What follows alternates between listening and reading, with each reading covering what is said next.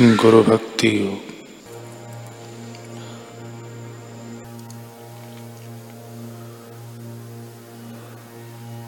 गुरु की सेवा के बिना पवित्र शास्त्रों का अध्ययन करना यह समय का दुर्वय है।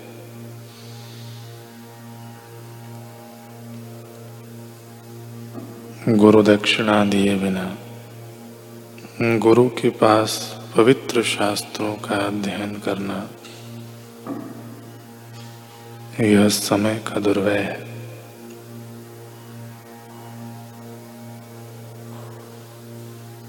गुरु की इच्छाओं को परिपूर्ण किए बिना,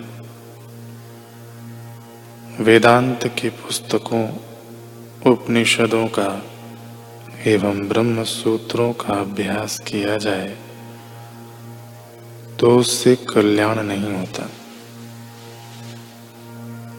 ज्ञान नहीं मिलता।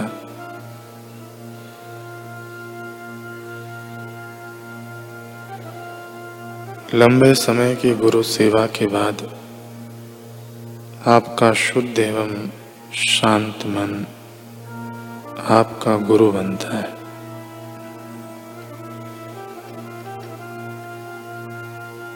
जैसे पारस के संग से लोहा स्वर्ण बनता है। वैसे गुरु की चिरकाल पर्यंत सेवा से आप में भी गुरुत्व प्रकट होता है।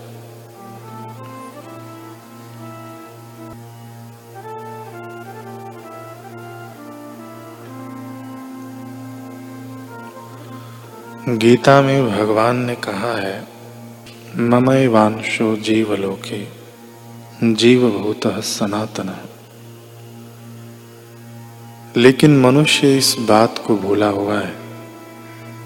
इसी कारण वह अपने को देह मानकर जन्मता तथा मरता रहता है। जन्म मरण का यह चक्र मात्र एक या दो जन्मों का नहीं होता। यह सिलसिला तो तब तक चलता रहता है, जब तक कि उसे अपने तथा ईश्वर के शाश्वत संबंध की स्मृति न हो जाए।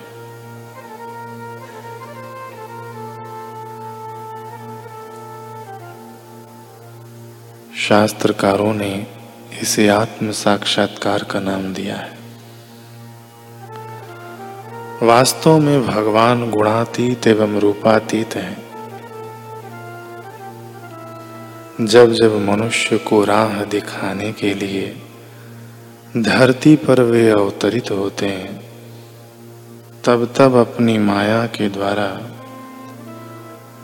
अपने पंच भौतिक शरीर की रचना करते हैं। अर्थात भगवान का शरीर भी माया में ही कल्पित है। अतः भगवान के रूप का दर्शन हो जाने को भी आत्म साक्षात्कार नहीं कह सकते हैं। इस बात का स्पष्टीकरण रामकृष्ण परमहंस के जीवन दर्शन से हो जाता है। रामकृष्ण को माँ काली के निदर्शन नित्य प्रति होते थे।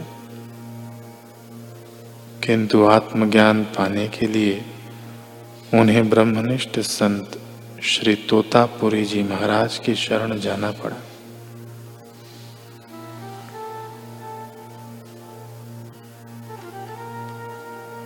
ईश्वर का वास्तविक स्वरूप तो गुणातीत एवं रूपातीत है।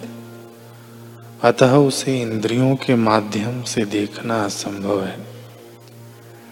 लेकिन भगवान जिस बात को कहते हैं, उसको यदि समझ लें तो मनुष्य उस स्थिति को प्राप्त कर सकता है, जिसे आत्म साक्षात्कार कहते हैं।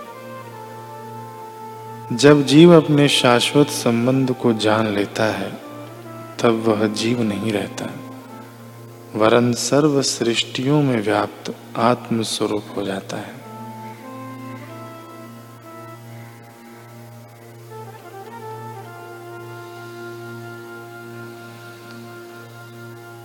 पूज्य श्री कहते हैं कि सरल से सरल अगर कोई काम है तो भगवत प्राप्ति, और कनिष्ठ से कनिष्ठ काम है तो भगवत प्राप्ति। ऐसा सरल कोई काम नहीं त्रिभुवन में। जितना भगवत प्राप्ति का काम सरल है। सात दिन में कोई स्नातक नहीं हो सकता। सात दिन में दो कक्षा भी पास नहीं कर सकता। लेकिन राजा परीक्षित को सात दिन में भगवत प्राप्ति। परमात्मा साक्षात्कार हो गया। इतना सरल है। परीक्षित की तड़प ऐसी थी कि सातवें दिन तक्षक काटने वाला था। तो पूरे राजपाट का त्याग कर शुक्रताल चले गए। जल्दी आत्म साक्षात्कार करना है तो सदगुरु की कृपा और अष्टावक्र गीता है, इससे पार हो जाते हैं। जितना ज़रूरी काम है, कर लिया। बाकी का भूलो। और वेदांत शास्त्र के अनुसार आत्मदेव के ज्ञान को सुनो। आत्मदेव में तृप्ति पालो। अगर समझ में आ जाए तो यूँ काम होता है। परीक्षित को सात दिन में हो गया। खटवांग राजा को दो घड़ी में हो गया। राजा जनक को घोड़े की रकाब में पैर डालते डालते हो गया। हमको चालीस दिन में हो गया। चालीस दिन में एक कक्षा पास हो सकते हैं क्या? तो फिर यह कितना सरल है। आत्म साक्षात्कार होने से आदमी कितना ऊँचा हो जाता है। बड़े में बड़ा है आत्म साक्षात्कार। अगर किसी को अपने शिवत्व को, अपने सत्य स्वरूप को जानने की रुचि है, तत्परता है, और उसे ब्रह्मवेत्ता सदगुरु मिल जाते हैं तो उसका जीवन धन्य हो जाता है। कोई बच्चा अपने आप अभ्यास करने लगे उसकी अपेक्षा कोई शिक्षक उसे पढ़ाए तो वह जल्दी सीख कर आगे बढ़ सकता है।